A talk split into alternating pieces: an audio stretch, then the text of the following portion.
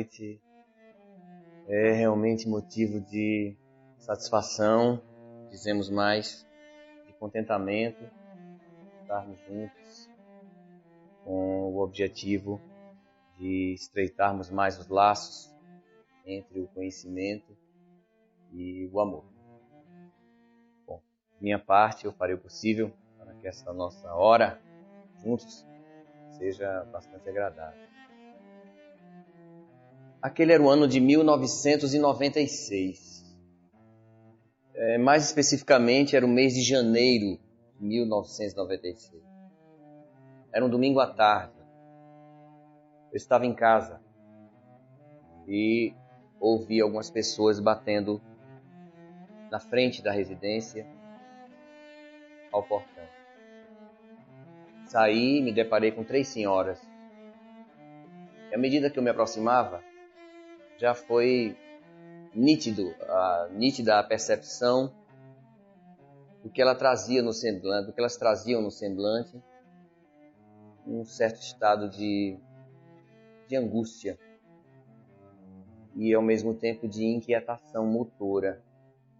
Elas estavam um pouco agitadas na frente, então elas perguntaram se ali morava um espírita. E é claro que, diante dessa pergunta, a resposta é única. Apesar de encontrarmos outras, algumas geralmente diziam assim: estou tentando ser espírita. Se tenta ganhar em alguma coisa, mas ninguém tenta ser espírita. Ser espírita é uma condição de adesão, não por crença, mas por convicção. E a resposta imediatamente para os convictos é: pois não, sou espírita. Ah, é que a gente está precisando da ajuda de um espírita. Ah, então vamos entrar, vamos conversar um pouco.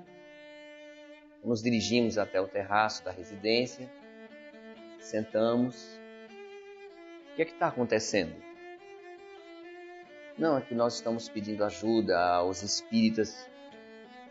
Essa ajuda visa ajudar uma outra pessoa que não está aqui conosco. Mas de quem se trata? Perguntei. Trata-se da minha cunhada. Ela mora no Alto Sertão de Pernambuco. Veio para Recife tratar-se de um câncer e saiu há duas semanas do hospital completamente desenganada pelos médicos. E ela começou então a narrar toda a trajetória de sofrimento da cunhada até o dia, há duas semanas, que ela acolhera a cunhada na própria residência. E a partir daquele instante, todas começaram a procurar, obedecendo ao pedido da cunhada, uma solução alternativa para aquele sofrimento. Diante das doenças terminais, geralmente, quando se trata, por exemplo, de um câncer, que segundo a Organização Mundial de Saúde, oitenta e cinco por cento do câncer está relacionado à qualidade de vida. Qualidade de vida implica dizer como nós nos alimentamos, o que que nós sentimos, também o que nós pensamos. O estresse está na base da grande maioria dos casos de câncer. Os vícios. E todo esse comportamento existencialista, distante de uma proposta espiritualista, sobrando apenas quinze minutos, ou melhor, quinze por cento, para a genética a respeito do câncer. E diante dessa doença terminal, a primeira postura frequentemente observada por psiquiatras, psicólogos que trabalham em hospitais é a da negação.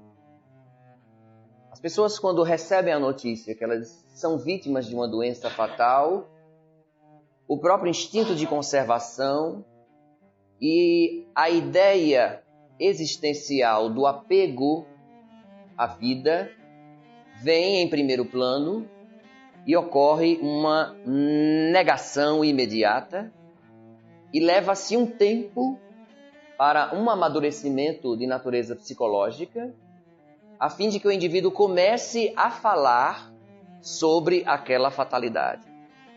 Inclusive, do ponto de vista terapêutico, quando o indivíduo nega, ele está se preservando de entrar em contato imediato com a verdade.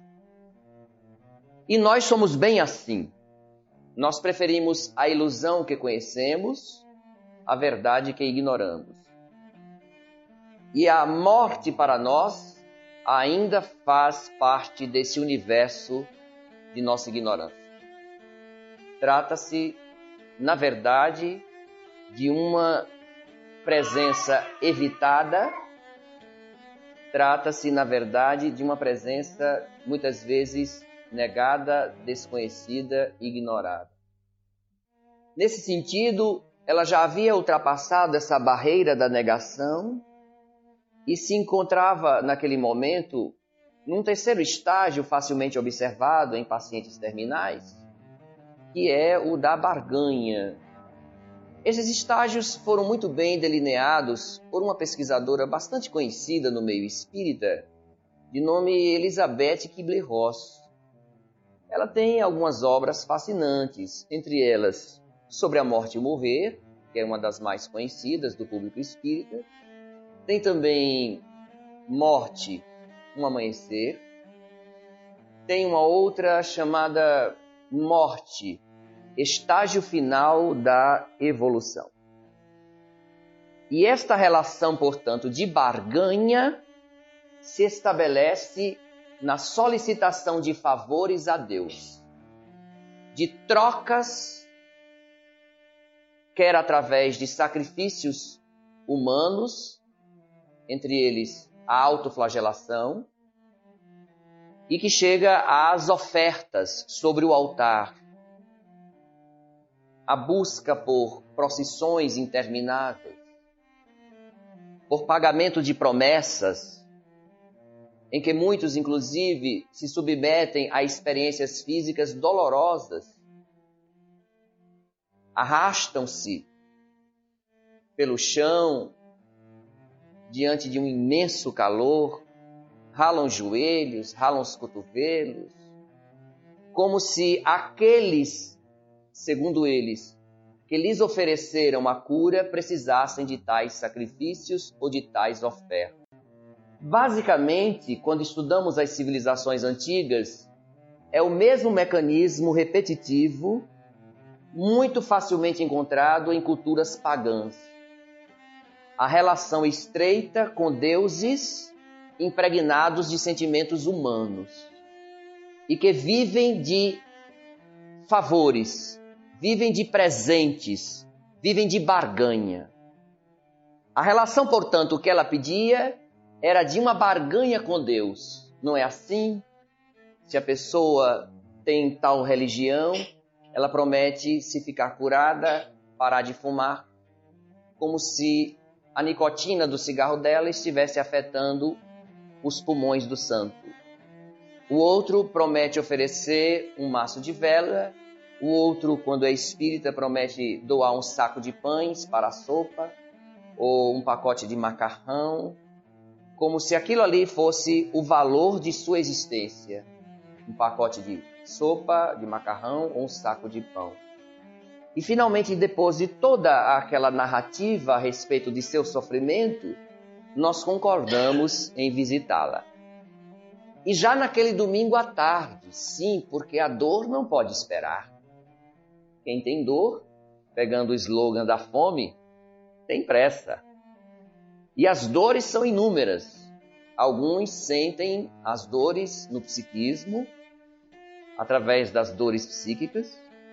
Outros são vítimas das dores físicas, através das doenças, implicitamente as terminais. Outros são vítimas das dores morais, as dores que atingem o coração, a ingratidão, a traição programada para a desgraça do outro. Outros são mais sensíveis no bolso, só sentem dor quando perdem dinheiro. Mas cada um sente a dor naquilo que é mais fraco ainda. Porque nós não somos testados onde somos fortes. Nós somos testados onde somos frágeis. É nisso que se constitui a nossa aprendizagem, o nosso crescimento.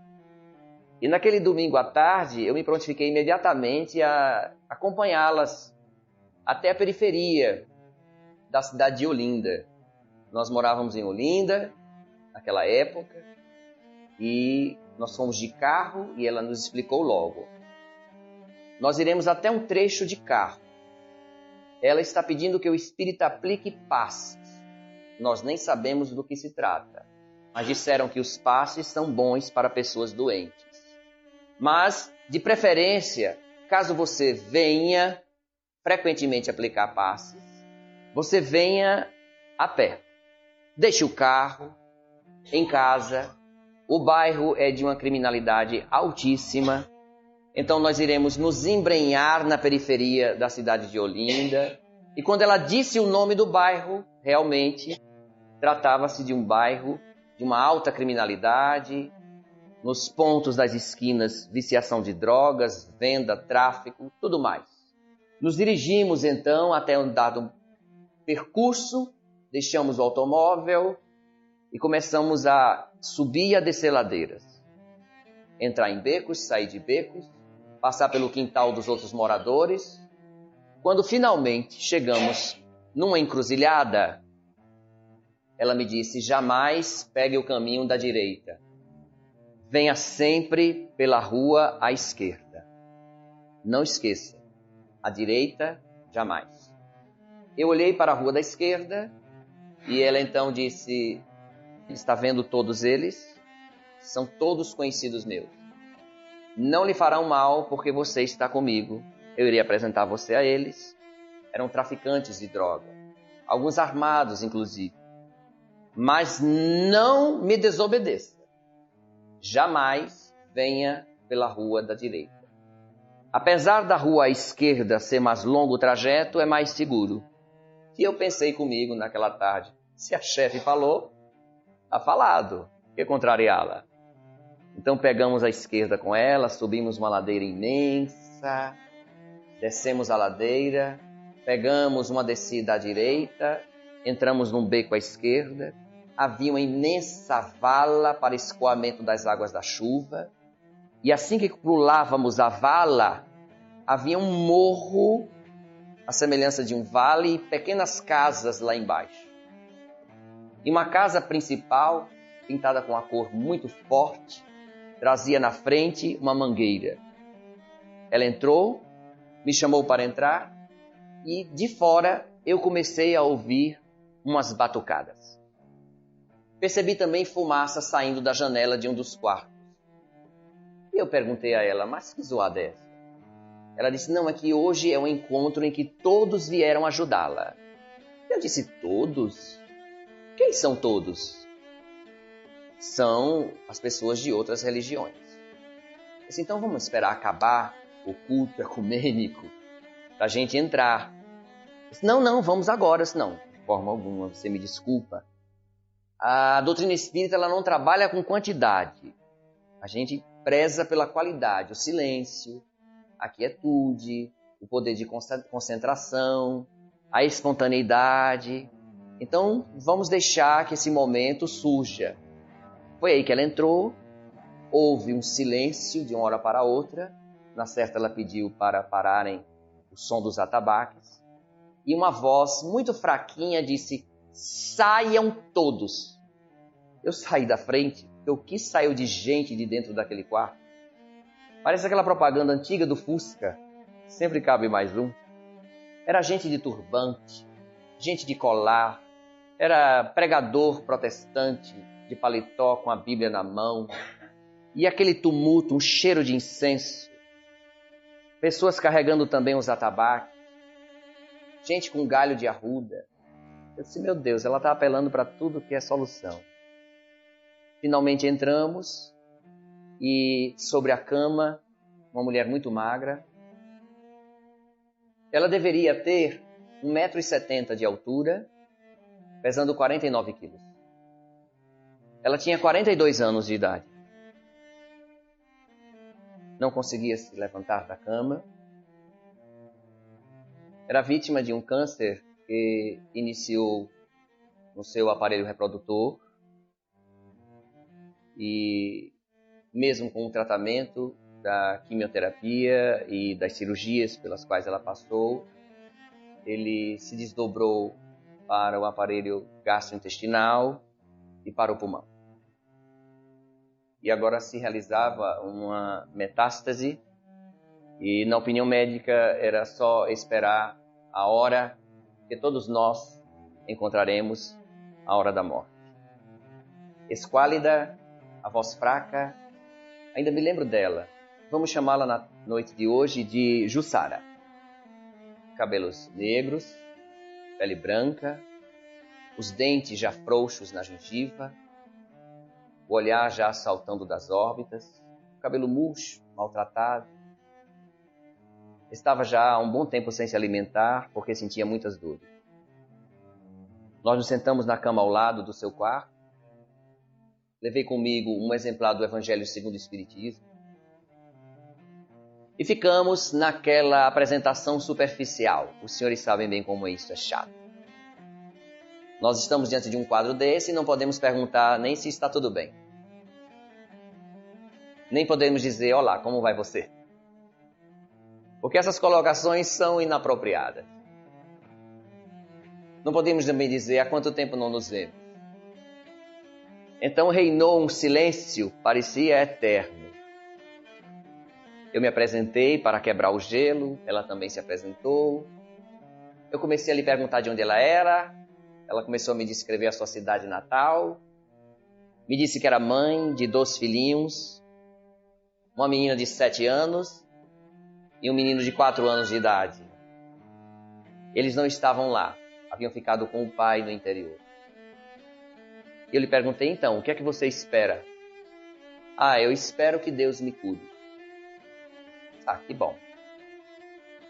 Ah, em qualquer tratamento, a fé é indispensável. Estatisticamente falando, há pessoas que são acompanhadas em grupo controle, vítimas, por exemplo, de infarto, e saem, muitas vezes, para uma qualidade melhor de vida através da fé. Já outros que não são movimentados por qualquer sentimento, muito menos a fé, logo sucumbem, se tornam vítimas até de um infarto fulminante. Mas a fé em qualquer condição é estritamente necessária. E então nós aproveitamos a fé e dizemos, vamos fazer uma prece? Porque você pediu ajuda de um espírita, então está aqui um espírita qualquer, para juntos orarmos, conversarmos com Deus, lermos uma das páginas do Evangelho. Eu apresentei o Evangelho segundo o Espiritismo a ela. Contei a história curiosa de que no começo ele foi lançado com o nome de Imitação do Evangelho, o que deu muita confusão na sociedade europeia. E Allan Kardec tratou logo de mudar o nome para o Evangelho segundo a opinião dos Espíritos, segundo a visão do Espiritismo. Falei um pouquinho, deixei-a bem entrosada com o que iríamos fazer e disse, faça uma prece. E ela disse, eu não sei fazer prece. Na verdade, eu só sei uma oração e tenho vergonha de pronunciá-la. Mas vergonha? Vergonha de falar com Deus? Como pode ser? Ah, não quero falar sobre isso. Faça você a prece. Então eu fui fazer a prece. E ela me disse, faça a que eu não conheço bem. Faça o Pai Nosso. Eu disse, tá bom, vamos fazer o Pai Nosso. Depois nós vamos fazer uma oração. Porque rezar é repetir palavras que nós decoramos. Não tem sentimento. Orar, não. Orar é conversar com Deus.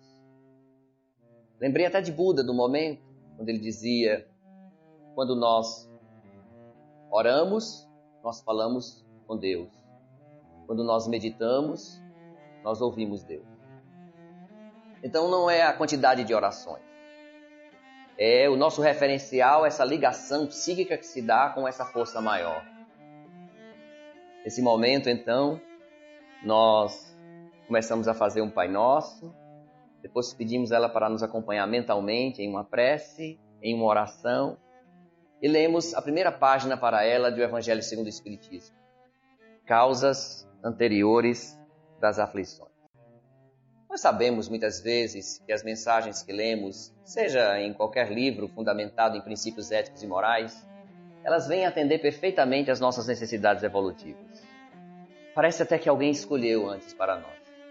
Qual de nós nunca passou por uma experiência de assistir uma palestra pela primeira vez numa casa espírita e dizer assim, ih, parece que disseram minha vida ao orador. Mas ninguém contou a sua vida para o orador. Parece até que o livro estava marcado porque eu estava precisando, tá, estava precisando ouvir aquilo ali. E as causas anteriores das aflições surgem como uma proposta reflexiva. Nós começamos a conversar, aplicamos o passe, explicamos o que era o magnetismo um pouco para ela. Ela segurou em minha mão, a sua mão estava fria, magra. Me disse, você vai vir quantas vezes? E eu disse, ah, você quer mais? Quero, gostei. É, geralmente as pessoas gostam de tomar parte. Não é à toa que existem os papapás. Trocaram as hóstias pelos passes. Trocar a água benta pela água frutificada. E o orador pelo padre. Então, vou voltar quantas vezes você acha que é bom? Ah, dá para ser umas quatro vezes? Não, não dá ver. Quatro vezes. Duas vezes, tá bom? Você faz as outras duas vezes. Você ora, você conversa. Mas eu já lhe disse, eu não consigo orar. Então, com o tempo, vamos ver o que isso acontece. Duas vezes. Toda semana. Duas vezes à tarde, antes do pôr do sol, nós íamos, hora marcada, nos encontrávamos, líamos. Me lembro que na segunda vez que fomos, a mensagem que caiu foi a paciência. A dor é uma bênção que Deus envia aos seus eleitos. Não vos aflijais, pois, quando sofrerdes, mas bendizei a Deus que vos marcou na terra para a glória dos céus. A proposta do sofrimento da visão espírita não é a da mediocridade na visão religiosa que recebemos. A religião nos diz que temos que sofrer para irmos para o paraíso. Quanto mais mansos, acomodados, falsamente resignados, sem reclamar, muito menos sem questionar nada, sem perguntar nada. Como se naquele momento ali tivéssemos que obedecer a algo misterioso. Mesmo que não venhamos a compreender esses mistérios, temos que aceitá-los. Questioná-los, jamais. E ainda até hoje eu não conheci um espírita adepto do espiritismo realmente que não seja um pouco inquieto. Que não seja questionador. Que não queira em alguns momentos discutir os motivos pelos quais ele está enfrentando este ou aquele problema. E compreender, não apenas solucionar o problema, sim, porque quem promete solução para problema é a religião. O Espiritismo não promete solução de problema. O Espiritismo dá-nos a conscientização desses problemas. Porque é bem melhor ter consciência dos problemas do que extirpar os problemas. Porque toda vez que nós retiramos os problemas sem compreendê-los, eles voltam a acontecer. Emmanuel, inclusive, tem um pensamento muito curioso quando nos diz: a dor de hoje mal compreendida será com certeza amanhã uma lição repetida. Então, nesse sentido, compreender os mecanismos que envolvem a nossa evolução, quer nesse corpo, quer fora dele. Isso é indispensável. O sofrimento na visão espírita é um pequeno convite do amor. O sofrimento, na maioria do nosso processo evolutivo, de provas e expiações, se encontra por efeito da contingência de uma aprendizagem que não foi assimilada. A semelhança de uma roda gigante que gira sempre num sentido horário, a reencarnação de almas como nós também ocorre assim, mas do mesmo jeito que a roda gigante volta a passar no mesmo ponto, as nossas reencarnações passam também no mesmo ponto. Repetidas vezes.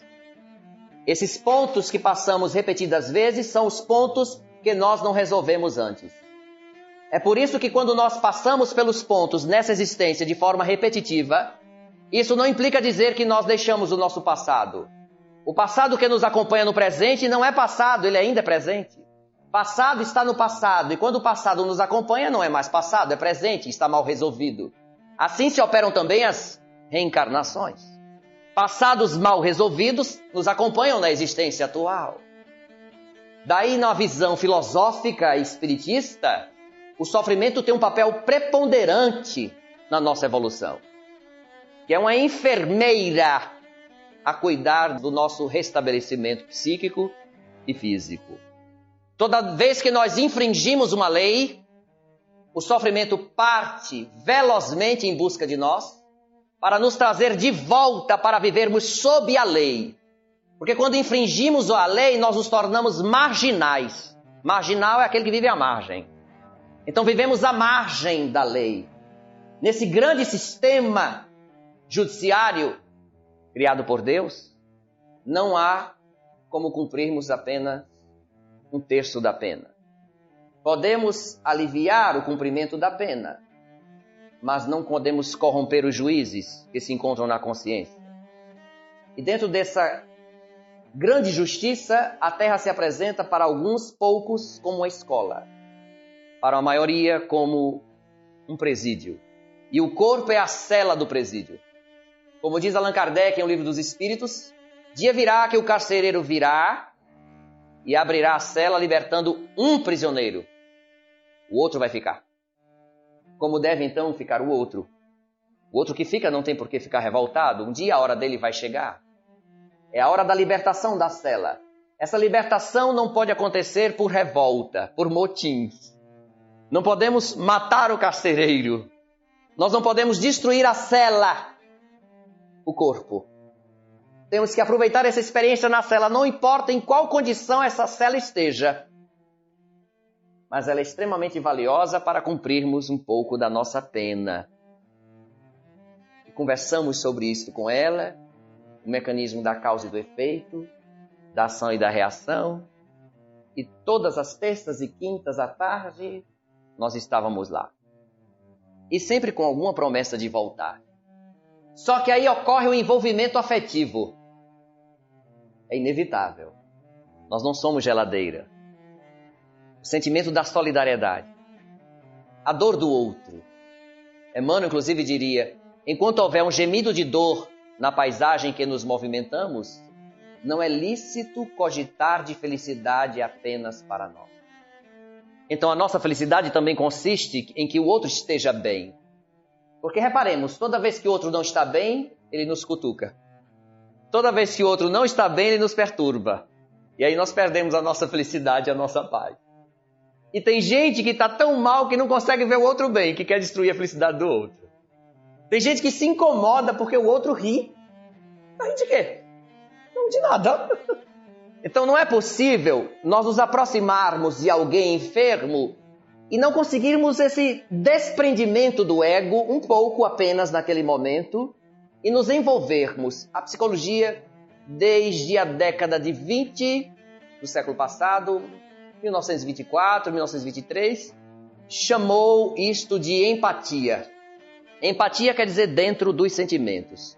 Um homem que esteve conosco chamou isso de misericórdia e compaixão. Misericórdia é o que vem de cardio, coração. E compaixão é compartilhar a paixão com o outro. Inevitavelmente nós nos envolvemos, mas também não podemos nos envolver ao ponto de dizer, ah, eu sei o que você está passando. Sabe coisa nenhuma. E diante da dor do outro, nós sempre temos palavras prontas. Ah, são palavras tão poéticas. Hã? Tudo passa é uma delas. Outra, tenha fé. Outra, estes são tempos de esperança. Para quem perdeu um ente querido vitimado por uma doença fatal, a vida continua, viu? Para quem foi abandonada pelo marido e saiu atrás de uma alma gêmea. Geralmente as almas gêmeas dos homens são vinte anos mais novas que a esposa que ele tem em casa. Eu nunca vi uma alma gêmea encontrada num abrigo para idosos. Ele dizia à esposa, eu vou lhe deixar, encontrei meu amor, tem noventa e dois anos de idade. Tá vendo? Tem Parkinson, esclerose múltipla. Vou deixar você e os meninos. Nunca vi uma narrativa dessa. Preciso conhecer. Então, diante de uma situação dessa, nós temos uma frase belíssima. Olha, deixa pra lá, fica assim não. Um dia ele volta. Doentinho pra você cuidar, mas volta. Não dá para ajudar sem ter envolvimento. Essa caridade que sai do bolso, ela é gélida. A que sai do coração é quente. E o mundo não está precisando mais de padres, de pastores, missionários, nem de pregadores espíritas. O mundo está cansado das palavras. O mundo está precisando de envolvimento, de fraternidade, de humanidade. O mundo está precisando de que falemos um pouco mais com o coração. O mundo já está cheio de intelectualidade, já está cheio de razão. Então é inevitável esse envolvimento, porque nós começamos não a sentir a dor do outro, que isso é impossível. Uma senhora me disse após uma palestra espírita, estava sentada na calçada, chorando. Aquilo me incomodou, me aproximei e ela me disse, perdi minha filha, três anos. Eu perguntei, como? Vitimada por uma bala perdida. Eu queria dizer aos senhores agora, eu vou dizer o que para ela? Ah, eu sei o que a senhora está sentindo. Isso é hipocrisia. Eu não sei coisa alguma. Eu não sei o que é perder um filho vitimado por uma bala perdida. Hum? Nossos filhos estão em casa. Eu não tenho essa experiência, essa dor. Então, naquele momento, muitas vezes só nos resta é sentar junto e chorar. Ou então só escutar. Porque quando ouvimos, acolhemos. Nós não apenas precisamos fazer atendimento fraterno no centro espírita, não. Nós precisamos fazer acolhimento e atendimento fraterno. Que atender, qualquer balconista atende. Mas o acolhimento não vem da humanidade. O Espiritismo trabalha a nossa humanidade. Trabalha a nossa essência da fraternidade. E um desses dias em que fui envolvido por questionamentos, como os senhores e as senhoras também são, eu fiquei me questionando, querendo brigar com Deus. Por que assim? Por que desta forma? Uma pessoa tão boa, quarenta e dois anos, dois filhinhos, mas por que isto? Por que é justo com ela? E dois dias depois eu estava lá para ver. E ela me disse, já estamos chegando, além dos quinze dias, muito além dos quinze dias que o médico me deu de vida. Estamos chegando há quase quarenta dias. E posso reconhecer que o Espiritismo, nesse momento, torna-se uma lua na minha noite escura. Aquelas dores de outrora eu já não sinto mais com tanta intensidade, quando me utilizo dos passes e da água magnetizada. Mas elas diminuem mais quando eu solto o meu pensamento e vou longe. Falei, que bom. Então hoje você vai fazer a prece. Eu não consigo falar com Deus. Quando eu digo que eu vou longe, eu vou para a minha casa. Eu abraço os meus filhos na saudade que eu sinto. Mas eu ainda não consigo fazer uma oração. Mas nem um assim seja. E ela riu. Então eu vou orar. Fizemos de novo a prece. E ali estivemos. Janeiro, fevereiro, março, abril. Em abril eu estava cansado daquele processo de cruzar com traficantes, viciados em droga, pessoas armadas. Eu disse, hoje eu vou pela rua da esquerda. Ou melhor, da direita. Não pego a rua da esquerda de jeito nenhum mais. Até porque é mais cansativo, sobe mais. A da direita faz só um percurso, eu já estou diante lá das casas, naquele vale.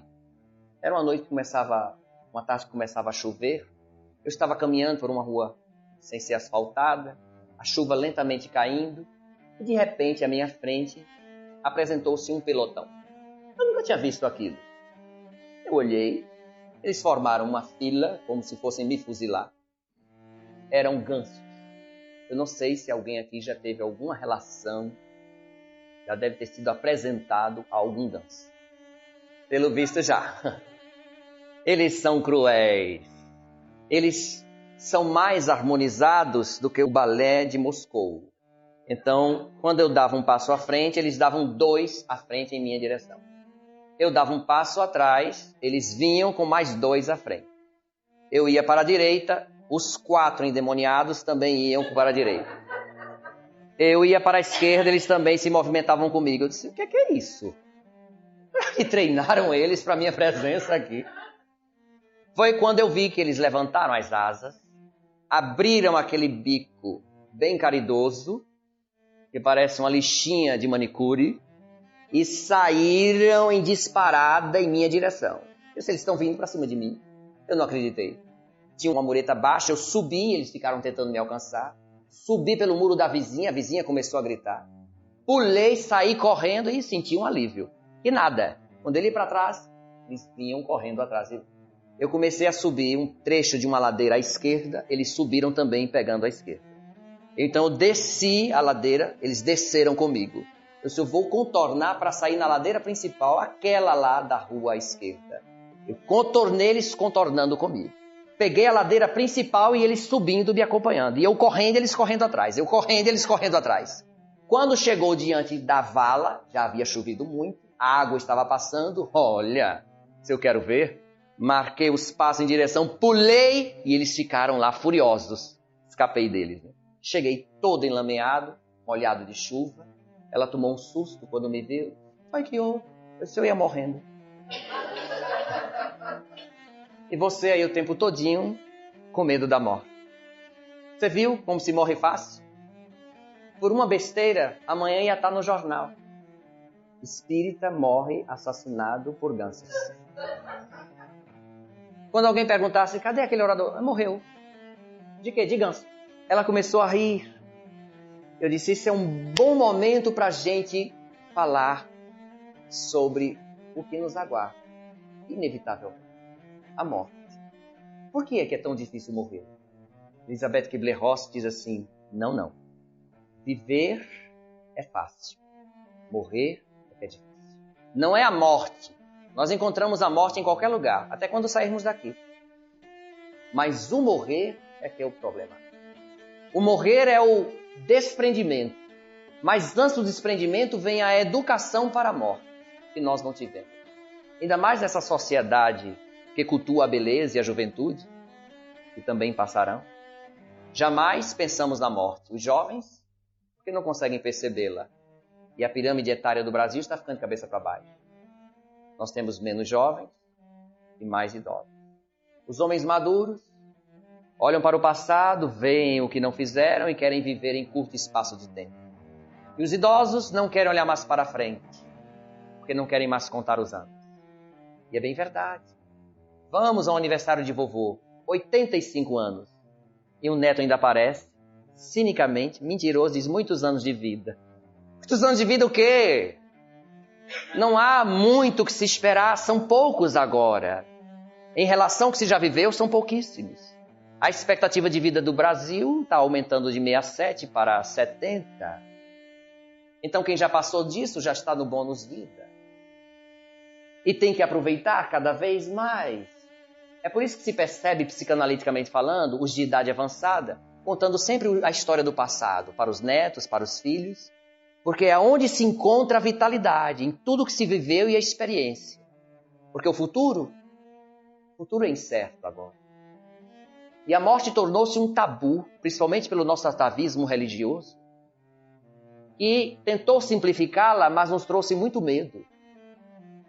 A base é a mesma das religiões, imortalidade da alma. Mas para onde a alma vai é que é o problema. Céu ou inferno? Criaram a transição do purgatório, que João Paulo até acabou e eu não sei até hoje para onde foram aquelas almas que estavam lá. Livro dos Espíritos, questão novecentos e quarenta e um. Qual é a causa para o temor da morte? Olha que resposta pedagógica dos Espíritos.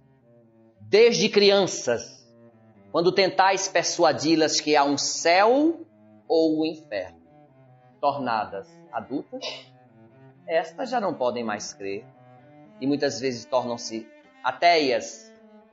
Então está no princípio da educação, antes de ocorrer o processo do morrer.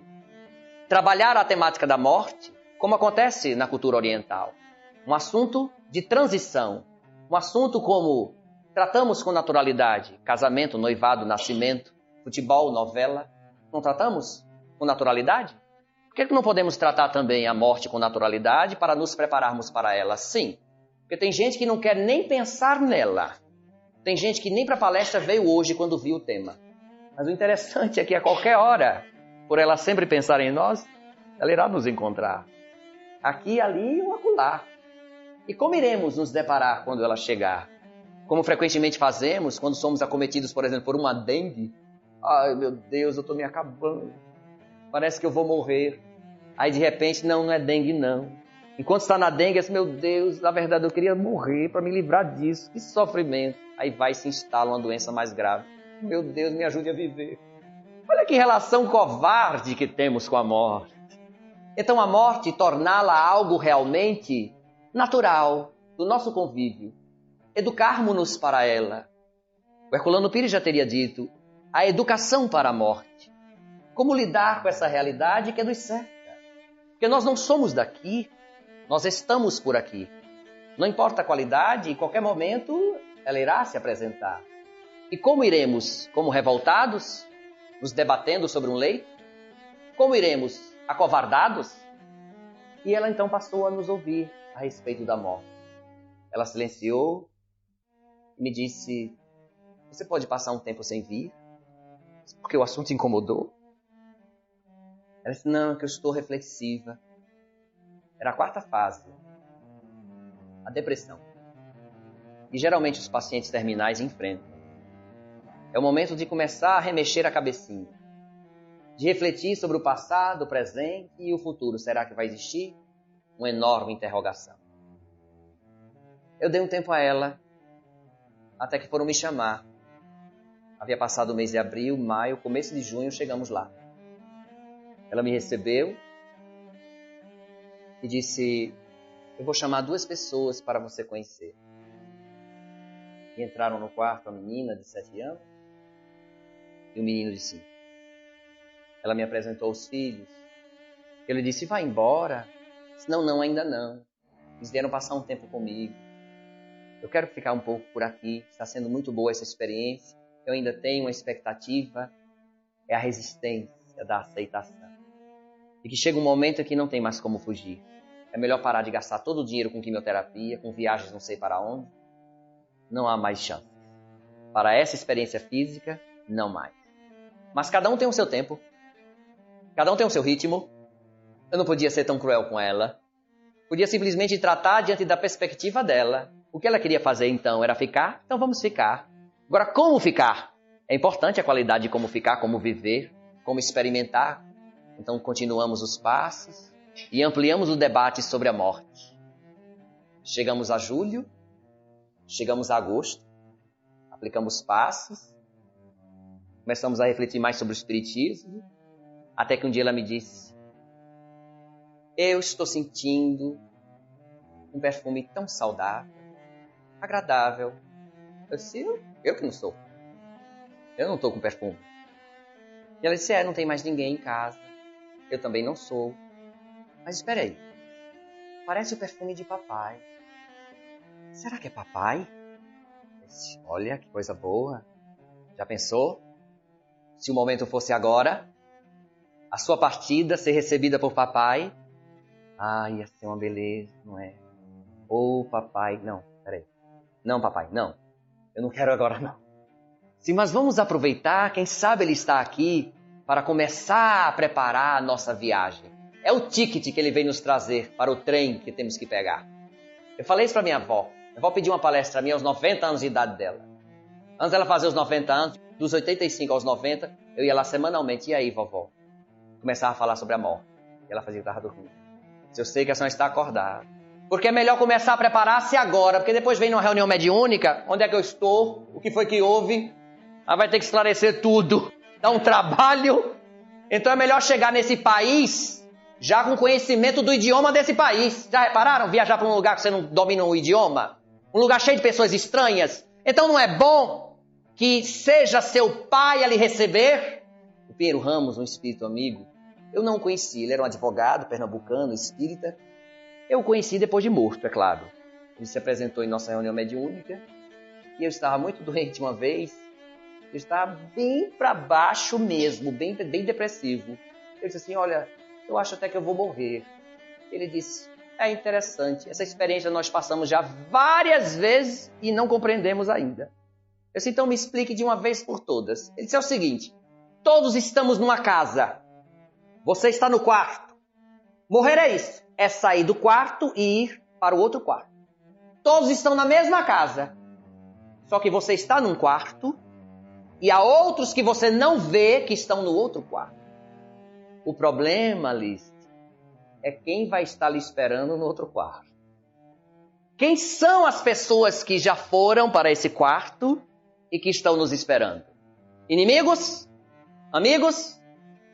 Da nossa mocidade? Parentes, familiares, pais, mães? Não é melhor ter pessoas saudáveis e amigas? do que inimigos e perseguidores? Então disse a ela, aproveite a chance, é o seu pai, como seria bom. Não, não, não, não, ainda é cedo. Tá bom. Fui aplicar passe nela. Depois desses meses todos, eu recebi a resposta da minha angústia. Por que ela? O espírito amigo me disse, desenhando-me na tela mental, em companhia de dois cúmplices no vício, atirada aos braços da luxúria e da promiscuidade sexual. Os dois espíritos que a levaram aos deslizes na área afetiva, no contato com a bebida alcoólica e da viciação do sexo, da perversão, da promiscuidade. Depois que eu apliquei paz, eles entraram no paz. E o espírito amigo nos disse, estão de volta. E como filhos para sublimar o amor das antigas paixões. E eu perguntei ainda insatisfeito, mas são tão pequenos, mas estão aprendendo. Já estabeleceram os primeiros contatos afetivos. A necessidade urgente agora é dela purgar no corpo o mal que ela introduziu no corpo. É assim, Liszt. Paga-se na carne o mal que na carne fez. Ela está voltando à harmonia. Ela não queria ficar curada? Não foi isso que ela nos disse? E eu me lembrei do primeiro encontro. Eu quero ficar curada. Tenho muita fé em Deus. Muita fé em Deus. Pronto. Ela agora está ficando curada. Porque está purgando, ou seja, a energia que traumatiza e que é deslocada através do comportamento equivocado para o novo corpo. Todas as possibilidades genéticas para desenvolver o câncer.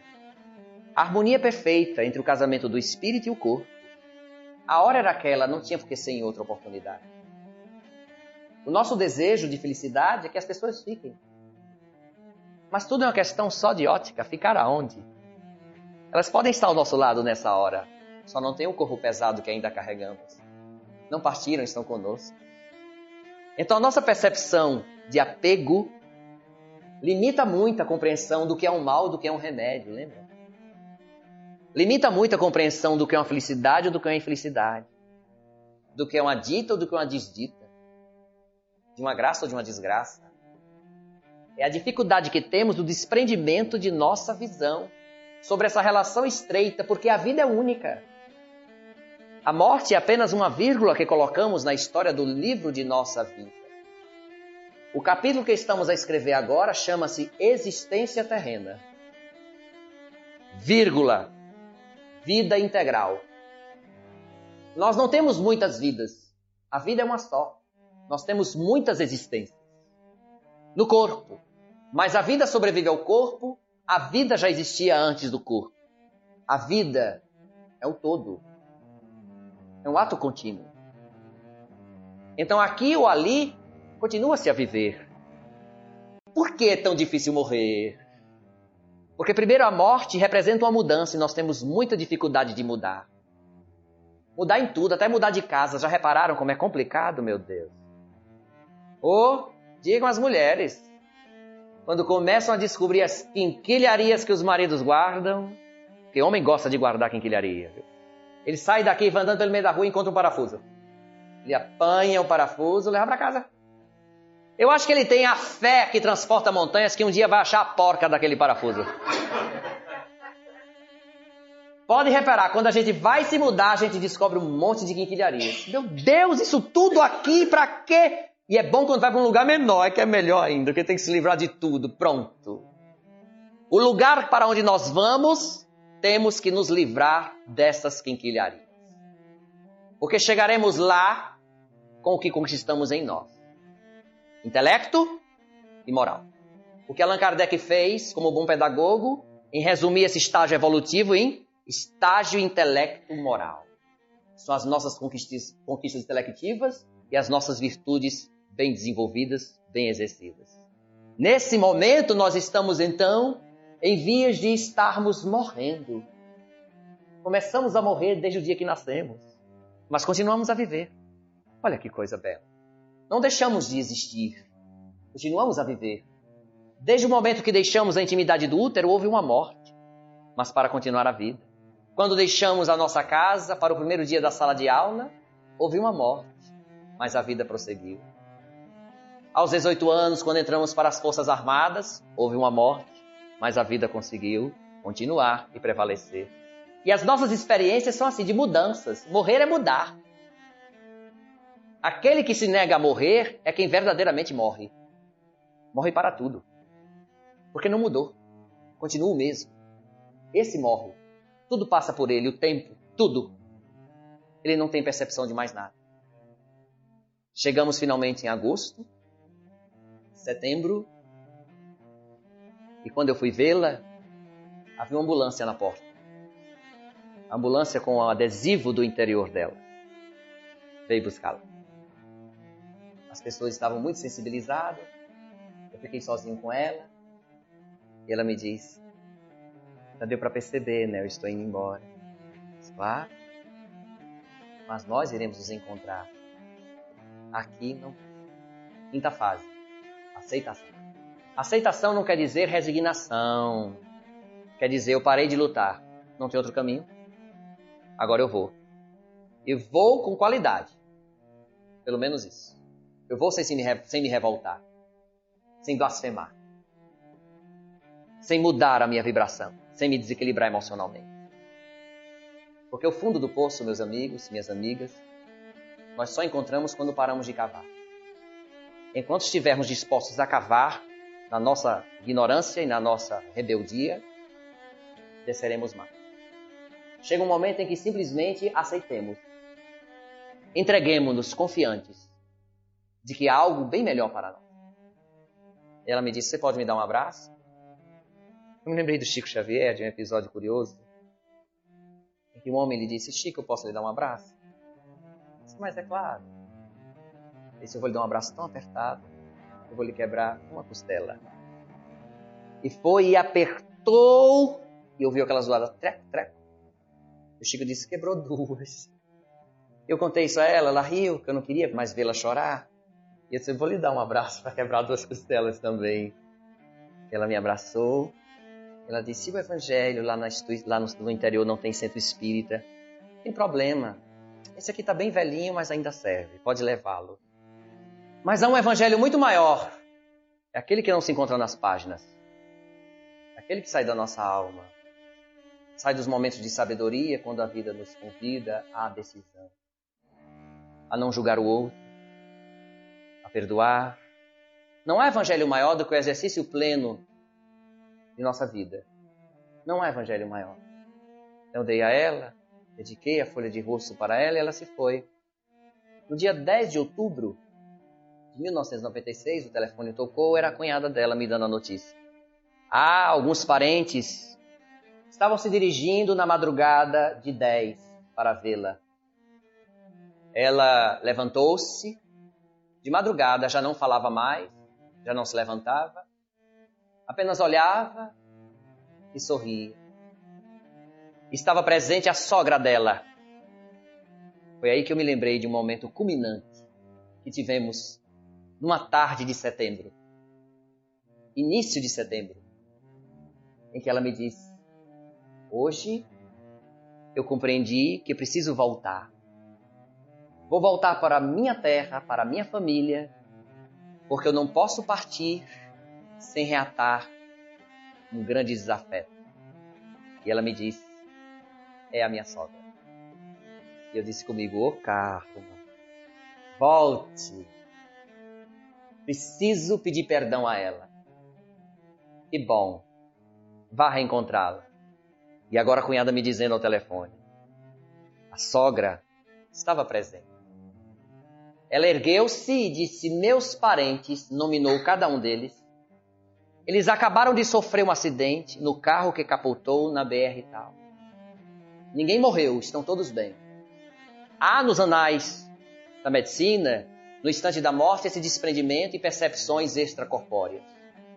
Há relatos de pessoas que veem à distância e há relatos de pessoas que veem, inclusive, antigos parentes. E os médicos, em grande maioria, ainda acham que se trata das alucinações. Então, nesse momento, ela repousou o corpo, fechou os olhos. E a cunhada me disse, parecia um pássaro, libertando-se. se foi. Se foi para deixar para nós esse testemunho, esse grande testemunho, de que a vida não se extingue na sepultura. Quase dois meses depois eu estava muito doente, vítima de uma virose, febre altíssima, delirante. Eu pedi ajuda e naquele momento recebi a presença da espiritualidade me aplicando um passe e o Espírito me disse: hoje alguém intercedeu por você. Essa pessoa orou por você. Ela disse: Pai nosso, que estás no céu, louvado seja o vosso nome. Eu me lembrei de Jussara, que há muito tempo ela não tinha coragem nem de fazer uma prece a Deus. Fiquemos com Deus. Forte abraço em todos e muita paz.